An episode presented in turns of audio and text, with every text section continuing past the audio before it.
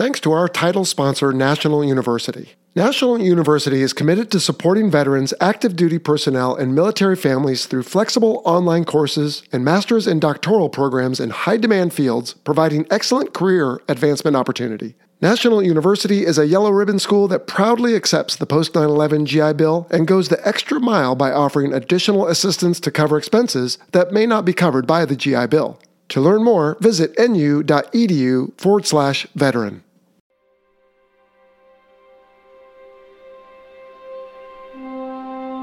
We understand that there has been a plane crash on the uh, southern tip of Manhattan. You're looking at the uh, World Trade Center. We understand that a plane has crashed into the World Trade Center. We don't know anything more than that.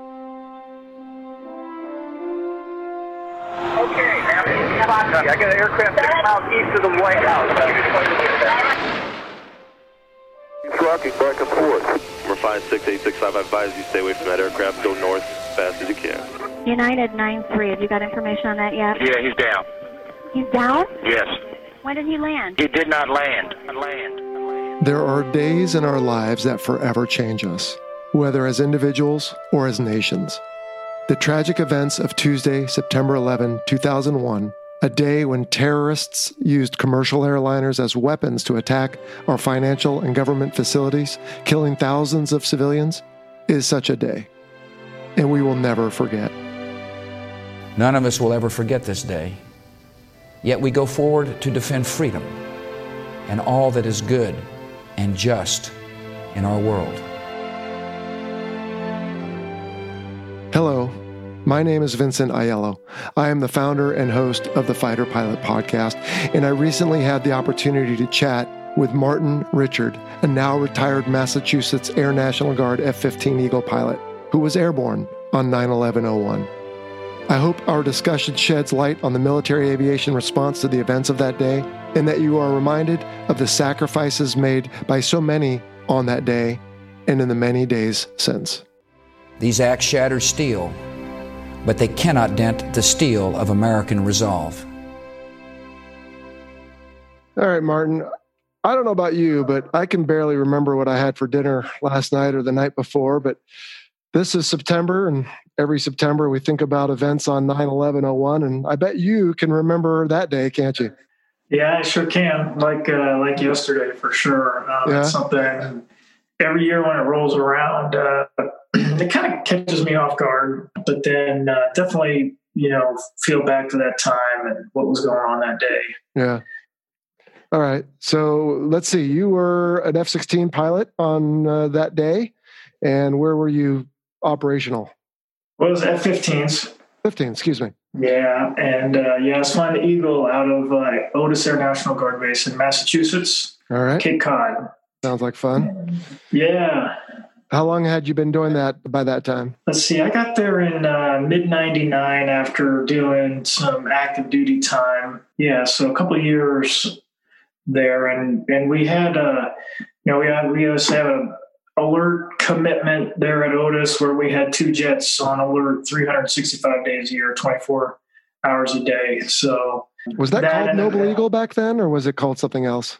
Yeah, that was just after uh, 9/11. The you know, and Noble Eagle was basically the the CAP missions, combat air patrol missions over. Right. But you guys were standing alerts on no, uh, September 10th, 2001? Yeah, for years and years, 30 Huh. years, believe it or not. Okay. Yeah, so um, Just like NORAD stuff, or NORAD, exactly. All right. Um, some drug interdiction stuff too, but mostly NORAD. okay. All right. So when you were standing those alerts, were you how far away were you, if you will? Like uh, uh, the alerts I'm used to on a carrier are alert seven. You're sitting in the airplane. 15. You're in the ready room in your flight gear. 30 is you're in a flight suit, and then 60 and 120. Of course, you can't go farther than wherever you can go on the ship. But Right. what what what posture would you guys stand uh, prior to that day?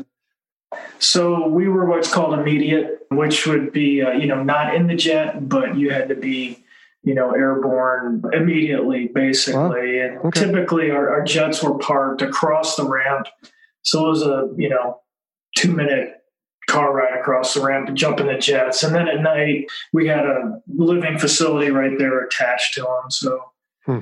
All right, so you had to be relatively close. Right. All right. So tell us about on the morning. I mean, uh, morning on the East Coast uh, of Yeah. of nine eleven. You guys, you did you say earlier you had already been flying that day? So I was going in for a uh, just a regular training mission. We were doing a four v four similar, you know, training mission. Uh, we had two guys on alert, obviously, and um, I remember I it was a beautiful day up in Cape Cod. I mean, there was it was the perfect day to go flying, and uh, I was a also a pilot with airlines, so I was getting ready to leave for a trip the next morning. But uh, I remember sitting at Dunkin' Donuts getting a coffee on the way to work and hearing that it was the UN uh, like National Day of Peace or something, something to that effect. And uh, you know, just kind of driving into work thinking that this this is like the perfect day to fly. Mhm. Um, so that's that's what we you know we were going into train and um, showed up a couple hours early to get the briefing boards ready and everything and. Um, our director of operations was actually um, on alert that day and uh, saw him at the desk. Uh, we typically wore some of our gear just to expedite if you were on alert. We'd have our G suits on in case uh, the horn went off. But yeah, I mean, totally typical normal day of flying ahead of us is what we thought. Yeah. I would, just to uh, draw a parallel, I was in Fallon, Nevada at the time, and I Mhm. woke up. I think I was in the car at six something, so that would have been nine something your time. And I remember hearing on the radio that an airplane had crashed into the World Trade Center. My first impression was, "What an idiot! How can you Yeah. not see this thing and avoid it?" So, at any rate, so you're probably up early, and so you go out on this flight, and I assume it's uneventful. So, tell us about it. Yeah, so um, and it's funny you say that because um, kind of behind the scenes, we didn't know what was going on because we were pre-flighting our jets. We briefed normally and went out to our jets, but um, we had a command post right in there that controlled all the alert assets, and um, right in our squadron building, and um, and then an operations desk that kind of did the training day to day stuff, and and one of our enlisted guys at the operation desk got a call from the tower at Otis saying, Hey, we've got Boston Center on the line. There's something about a hijacking. And that was completely out of, you know, the chain that it should have fallen through, you know, to uh, get through NORAD into the command post. And so our, our squadron commander, who was kind of supervising that day, the, the flying operation, ran into the command post and he literally had Boston Center on one phone and NORAD on another phone, and he was kind of the go-between trying to figure out what was going on. So he called the alert guys into the command post, and um, same kind of thing. He said, "Hey, we've got a we've got a confirmed hijacking. You know, get out to the jets and just await words." And you know, and talking to them after the fact, they just like you said, they thought, you know, um, this this was like a hijack jet that was going to land. They were going to escort it and land it somewhere. There'd be Demand a bunch of money or something. So, Exactly, yeah. and then that'd be that. Um, and so while we were doing our pre-flight on our uh, jets, there were eight of us. We were uh, we saw the uh, security forces come out onto the flight line with their lights flashing, and just because we had seen it so many times, oh, they're getting scrambled. Uh, but not really thinking a whole lot about it because it wasn't uncommon that that would happen on a day-to-day basis. And uh, so we saw them blast off and then it was kind of out of sight out of mind until we took off about 10 minutes later. Um, our training area kind of runs along uh, long island south over the ocean there. And they just leave us alone out there um, but but we were in the training area getting ready to fight and uh, they said hey it's boston center. You guys need to get back home which was really, really, I've never heard that call before. That was unusual. Yeah. Um, so we called our squadron ops and they said, yeah, you gotta, get, let's get back as soon as you can. And uh, meanwhile, those guys were pretty much almost to New York City, the, the two alert jets, when they heard um, the second jet just crashed in the World Trade Center. And that's the first they knew that anything was going wrong that day, other than that they were getting scrambled to intercept the hijacked airliner. Yeah. So let's So- back up a little bit, Opus. Uh, Yeah. What would be an alert loadout back then for the F 15? Yeah, so um, it it changed. Um, you know, I think that day we had two external tanks and probably two heat seeking missiles and four radar missiles, but I'm I'm not exactly sure about that. There was kind of a standard load for that Sure. kind And, of mission. and gun, I'm sure. And, guns. Yeah. And was the idea with the NORAD frame of mind back then that it might be? I mean, what what was the threat, quote unquote, prior to that day? Yeah, so um, you know, interesting. You know, there was always the, uh, and there had been history at Otis of you know the Russian bombers kind of a thing, but that hadn't been for years. Um, Mostly, it was you know unidentified aircraft that were coming into the ADIZ uh, that needed to be identified. So Which is usually just private pilots who screwed up their uh, especially in the summertime, you know, fish spotters and stuff like that. So yeah, Yeah. Well, excuse to go flying, maybe, but exactly. okay. Uh, So the idea of airliners as a weapon probably hadn't kind of occurred to you guys, maybe. Yeah, No. it certainly hadn't to me at that point. but- yeah. All right. So uh, yeah, sorry to interrupt the story, but all right. So they, Yeah. they have you guys come home, and then what? Yeah, so you know, just like uh, I'm sure any fighter pilot would do. They said, "Stay out by your jets. We're gonna, you know, get you what you need, and then we're gonna launch again." Of course, you don't turn uh, you know, an F-15 in in minutes. So we all ran inside the squadron to see what was going on, and uh, so when I was getting into the building, we were watching the just after that second plane had hit uh, World Trade Center. So, you know, they typically it would take us two hours to turn a jet, you know, get it back airborne, refueled and serviced and everything. And that's that's without adding live weapons on there. And they had us turned within a half an hour at most. Uh, so it was an amazing feat that they achieved to get us back in the air. And so uh, initially it was uh, we out of the eight that we had been on the training mission with, they had four ready and and we blasted off. Uh, they uh, cleared two up to Boston, and then just to cap, and we were headed up towards Boston. Got an intercept uh, just off the coast, which turned out to be a C-130. Believe it or not, that's how chaotic it was that at that point. And uh, you know, just and I'll, just back up for a second. Uh, when I ran out to my jet, I had two heat-seeking missiles and a gun loaded up, and uh, the uh, one of our intel officers met us at the jet, and he said, "There's uh, there's there's eight jets airborne with bombs on board, and we've had two jets ran out of fuel and, and crash into the Atlantic." Of course, none of that was true, but that just goes to show you what what kind of information we had when we when we took off. It was just crazy. Yeah. Um, so we knew that uh, one of the jets airborne was United 93, and uh, we originally were scrambled out to see what was going on with with that jet, but it, it had crashed just minutes after we took off, so we never got near it.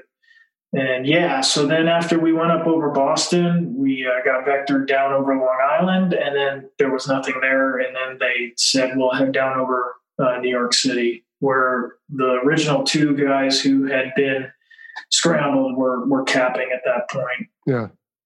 That's, I remember that morning I drove through the gate and it was one of those just wavy on kind of thing. And I rolled down my window and said, Hey, aren't, aren't you guys elevated alert yet? Cause I think at that point they'd started to hint at the idea of terrorism. And they said, no. So then I ran into my squadron, uh, which was Top Gun at the time and said, Hey, turn on the TV. And at that point, you know, it was such a helpless feeling. All you can do is sit and Yeah. watch. And of all things, I couldn't just sit there. So I actually went into the gym and changed and got a workout. We have a little gym there, used to, and there was a TV in there, and I turned it on, and I remember watching live the second one too, and it was just this disgusting feeling, but also this helplessness, but also, as you intimated, Opus, just this uncertainty, like wh- what the heck is going on? Like, Right. I mean, we all know now from the benefit of history and, and all the intel that we've gathered to know where it started and how they got into the country in the first place and the lessons and everything else. But at the time, boy, we didn't know what was what. And I'll Right. tell you, I mean, you talked about your experiences. For us, we were pure training. I mean, I didn't even know there was live weapons in Fallon other than the ones we would drop on for air to surface. And by the end of the day, we, no kidding, had old F 18s loaded up with Sparrow and Sidewinder and guys sitting in their flight gear just because we just didn't know. Right. And so I have to think that was happening all over the country. But how, how long did you end up flying on that second flight? Did you refuel or did you just hang out for? Yeah, so um, we we actually commandeered a tanker that was leading over a flight of F or sorry A10s that were redeploying back to the states, and so um, the other two guys who took off with us went out and intercepted that tanker and camped that thing over Boston. Now, it just so happened that the day we were doing our training mission, we had a tanker scheduled. So we just moved him from our training area down to uh, New York City, and we refueled probably seven or eight times that day. I flew for about six or seven hours. Um, and of course, obviously, most of the work was done in the first hour because everything had been ordered to land, as you know. But I think the it, it's it's like you said, we didn't we didn't know what was going on, and when the first two guys uh, were after the the impact, they said, you know, basically same mission, meaning what do you want us to do? And NORAD was completely silent, so they didn't know what to do either. Yeah. And finally, um, the flight lead said, "Well, listen, let's uh, we're going to set up a cap over New York City. We'll ring around it 25 miles, and any you know nothing will get inside that ring." They didn't want to get drawn off of the cap and then have somebody come from the north or something and, Right. and, you know uh, execute another attack. So Any idea how many fighter elements were airborne that day on the East Coast? I know that we had two. Uh, we had four airborne over New York City. If you've always dreamt of a career in aviation while keeping your feet on the ground, then Air Corps Aviation is the place for you. Since 2008, Air Corps Aviation has been at the forefront of modernizing the airworthiness of legacy aircraft dating back to World War II. Their dedicated team specializes in numerous aerospace disciplines, including manufacturing, fabrication, restoration, and support, all while incorporating state of the art technology. In 2024, Air Corps Aviation is expanding its team with job openings in engineering and computer aided design, quality, fabrication, and restoration. Live where others vacation in northern Minnesota while enjoying paid time off, health insurance and savings accounts, retirement plans, life insurance, and best of all, most Fridays off. If you're ready to be a part of a team fulfilling dreams through the preservation of historical aircraft, visit aircorpsaviation.com/careers and take your first step towards an exciting career in aviation. That's aircorpsaviation.com/careers. Visit today. City, two over Boston. We had, uh, you know, eventually there were a couple over Washington, D.C., obviously for the Pentagon, slightly after us. And then um, as far as the rest of the country goes, I'm not exactly sure. So, you know, and back to that mission, when we took off, obviously things had developed a little bit, but they told us, you know, hey, um, your mission is to intercept and identify.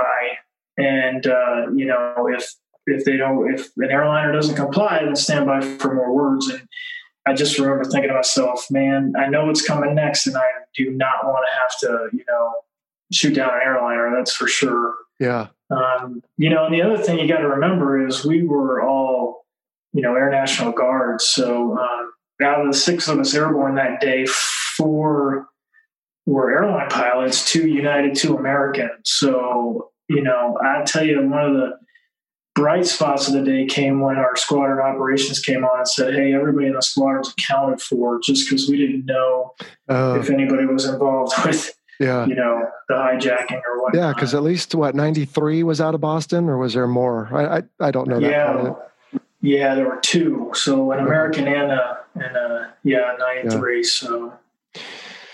I- um, I assume were you close enough to see the smoke from New York City? I have to think you were. I thought I heard they the astronauts could see it from outer space. Yeah, so when we uh, when we finally got down to New York City, the uh, second building had just fallen, and um, the entire lower part of Manhattan was just covered in smoke. And um, you know, we we kind of thought the buildings went over, not you know they didn't you know Right. just go straight down. So we didn't you know we, that was another scary scene because we we thought fifty thousand people had died. We we had no idea, you know. Um, and that's kind of when it clicked and went, look, you're here to do a mission, and uh, you know you're not making you're not making the decision. You're executing the decision that the people on the ground, hopefully with a big picture, are making. And so, you know, it's kind of the country's counting on you to to get it done and make this stop. Yeah. Um, so it was just incredible. Uh, We worked um, really closely, believe it or not, with New York Approach um, that day because NORAD and um, Giant Killer up there in the Northeast, you know, they it was hard for them to keep track of threats and and non-threats. Um, so, and it was, I think it was really interesting, you know, looking back on it, working with New York Approach, who never worked with military before, and they were just calling targets out all over, you know, New York City, New Jersey, and everything. And we had, we basically said, listen, you guys are giving us good information, but you know, we need to know where the target is, um, you know, maybe an altitude if you have it, and then we just need you guys to be quiet And once we Right. say, you know, we're radar contact. So they caught on really quickly, and it was actually really effective for having never worked with them before and them never working with us before Yeah. to chase down aircraft. Yeah. Did you have end up intercepting any civilian guys that were just out, had no clue what was going on? And Yeah, you know, and so um, you know, and and also believe it or not, lots of helicopters, military even that were coming to uh, sort of lend aid and and possibly help evac out. yeah, Um, you know, and I, I don't know how effective that was, but I do remember um, intercepting a, a three ship of Chinook helicopters and then coming up on guard and saying, Hey, don't shoot us down. You know, it's like we're here to help too, you know, and it was just like, it was just crazy because there was no, there, you know, there was no real operational control of what was going on right then. So, It- when you when you think of the expression "fog of war," is that Yeah. kind of you think about that day?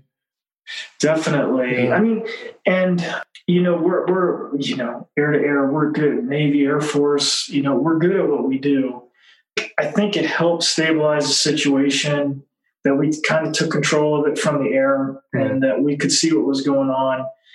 Shortly after we got on cap, we heard, hey, you know, the same we're having the same issues in Washington, DC. And it was really one of those things that, you know, your heart started racing again. But you know, it was like, look, we're here's our responsibility. This is our AOR. It's Right. over the World Trade Center, and they're going to have to get someone else to deal with that and kind of compartmentalize that and Yeah. just concentrate on what we were doing. Yeah, It's like you, you, I remember that day. I'm, I'm, I was intercepting. I was up over kind of the George Washington Bridge. They called out a contact that was over kind of over by JFK. Um, so kind of southeast, um, couple miles, and uh, you know, I'm flying over Central Park at a couple hundred feet, and I see a guy jogging, and I, I just remember thinking to myself, you know, what is this guy doing jogging? You know, when all of this is going on, but it's uh, he just he didn't know he didn't know what was going on. He's out for a morning jog, you know, and I think I think it's such a good metaphor for that day. It's like people just didn't they didn't have a grasp because it wasn't even within their you know yeah, their ability to conceive of something like this happening, even though a few years earlier they had driven a you know a, a truck underneath the World Trade Center trying to That's bomb. right. So yeah. Ninety three, I Uh, think it was. yeah, Yeah. so um, You know, I don't know about you, Opus, but you join the military, you expect that you're going to sacrifice where you want to go, where you want to live, even maybe what airplane you fly. And I talk to young people on this show about that all the time because you may not get the airplane you want, but you try to make the most of it. And I think I was personally ready for most things, but the thought of shooting down an airliner full of people just that was out of left field. I that when I started contemplating that, and I was never, of course, uh, in a position where I was flying like you were, but you were that just. I guess my point is that much closer. What, I mean, you're in the airplane. Hey, you're all business, but uh, you kind of alluded to it before. What was that like for you? Did you like? Did you allow that to creep in a little bit? I mean, you, it, it did. You know, I'll be completely honest with you. And um, you know, I had flown combat missions before, and it sounded like combat. So to juxtapose that over your your city, you, know, you're in the United States, it was um, that was hard to deal with. But like I said, once we got down to ground zero, it just it had to stop, and that was you know part of the oath you took. Um, Yeah. You know, it's uh, people ask me all the time, you know, well, looking back, what do you think about that day? Well, it was probably the worst flying day I had, but also, you know, in a way, it was I was pretty lucky because I didn't have to, you know, because yeah. that would have obviously been a life changing event. Um, you know, the truth is that those terrorists they they knew what they were doing. They, you weren't going to save the people on those airliners, unfortunately. That's right. No matter what. So it became about regaining air superiority over our country and protecting the people on the ground. Yeah. And so, I have to think as I got to be delicate here. I mean, yeah. If you assume the airplane is going to crash, right? The people on board are almost a sunk cost. And I would never yeah. consider someone's life a sunk cost. But I think if you think of the analysis, you could say, okay, that's a foregone conclusion what can I save if I keep them from striking the White House or the right. the Capitol or whatever the other targets were for? And of course, I don't want to go into any of the, you know, we're we're such a divided country right now. Some people might cheer for certain right. parts of that, but I, I, don't. That's not the point I want to make, of course. But but if if you did have to do it, I think at least for me, that's what I would have to do. Is hey, look, uh, kind of like the Flight 93 guys. Okay, they went down in in uh, out what is that Pennsylvania yeah. And so nobody on the ground died, uh, but of course everybody on the airplane did. But nobody else died at the Pentagon or the Capitol or whatever. Right. So, you know, unfortunately, they were, you know, you know, on the front lines of, of the battle that day, and um, certainly not by choice. And they're yeah. all heroes. I mean, I uh, I got to meet many of the families just you know in the time after 9-11 um, it is tragic. It's just yeah. absolutely tragic. Um, but you know, for us, we didn't have a chance to let that emotion come into it at that time. It was something we all dealt with in varying degrees. Certainly, years after 9/11, um, and and even today. Um, and so, I mean, I guess that's how you process it. Um, yeah you know, we're trained to do a mission, and um, it's just even though that we weren't planning on that specific mission, we just had to kind of box it off. Yeah. Um, when you finally landed that afternoon, how long had you been airborne? I think about seven hours, six hours. Yeah, and no, uh, um, no peanut butter and jelly, right? Nothing, but nothing. whatever, whatever you. Can. I mean, honestly, it, it, seemed like you know, it seemed like an hour, you know, just okay. because it was so just happening. You know, exactly. Yeah. Um, you know, and I mean, I just, uh, we, you know, we're going back to the base, you know, request, requesting an altitude like you normally would do to fly back, you know, right. an IFR clearance. And they're like, you guys are the only ones flying. Yeah. Whatever you, you, want. want. This wow. is like, wow, you know, I mean, yeah. crazy. Did you guys man alerts through the night or the next day or anything, or a fly, I should say, alerts?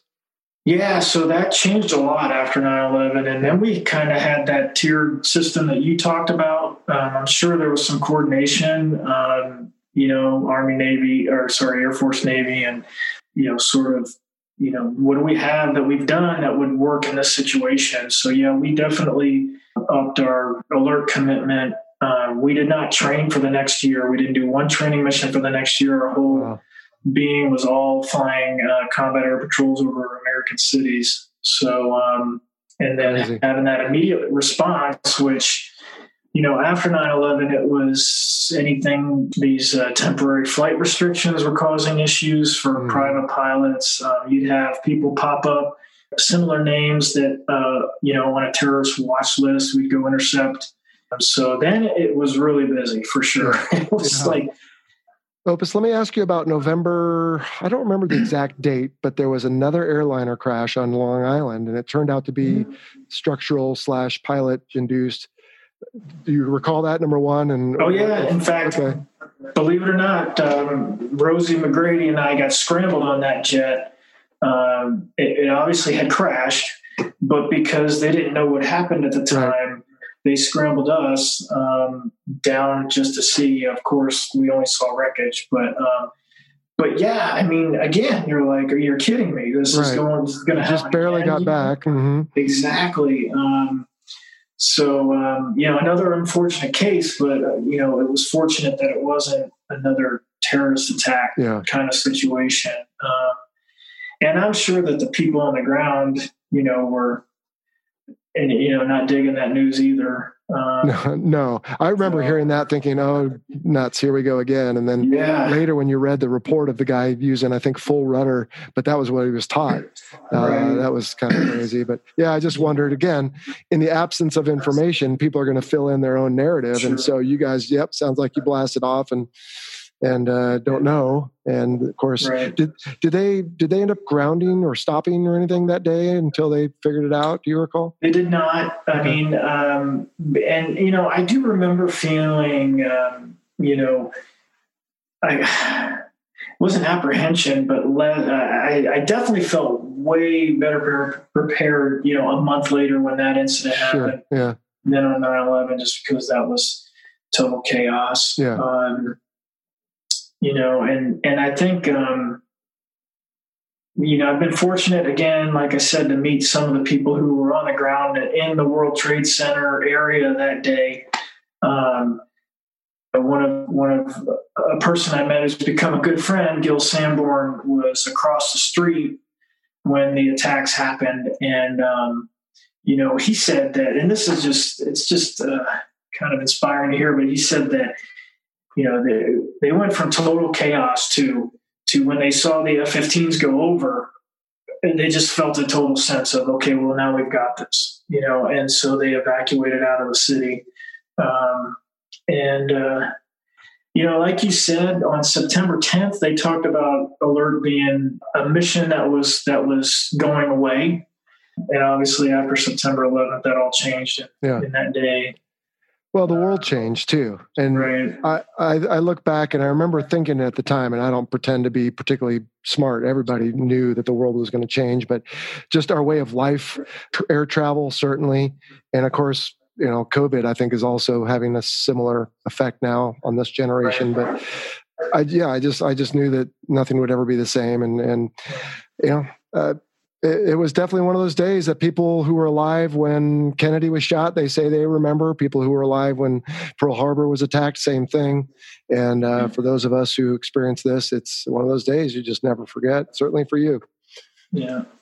Yeah. And I think, you know, looking back on it, you know, and I've spoken to all kinds of different groups around the country about it. And, and honestly, it's that, that whole, the thing that resonates with, resonates with me is that, you know, never forget. I think it's important that we remember, even if it's just once a year, that this, this is, you know, a, a, turning point in our country's history for many reasons. And that you know, we, we owe it to those people who found themselves on the front lines that day, whether they were in the World Trade Center or on one of the airliners, to just uh, pause and remember them and, Yeah. you know, give thanks for the lives that they had. Um, you know, they, the, the people in the World Trade Center, they just went to work that day. You know That's what I right. mean? And um, they, you know, they just uh, they didn't they didn't get home that day, and it's just something that I try to really reflect on every day. Feel Yeah. blessed that you know I'm I'm here and have this time that, that they don't. So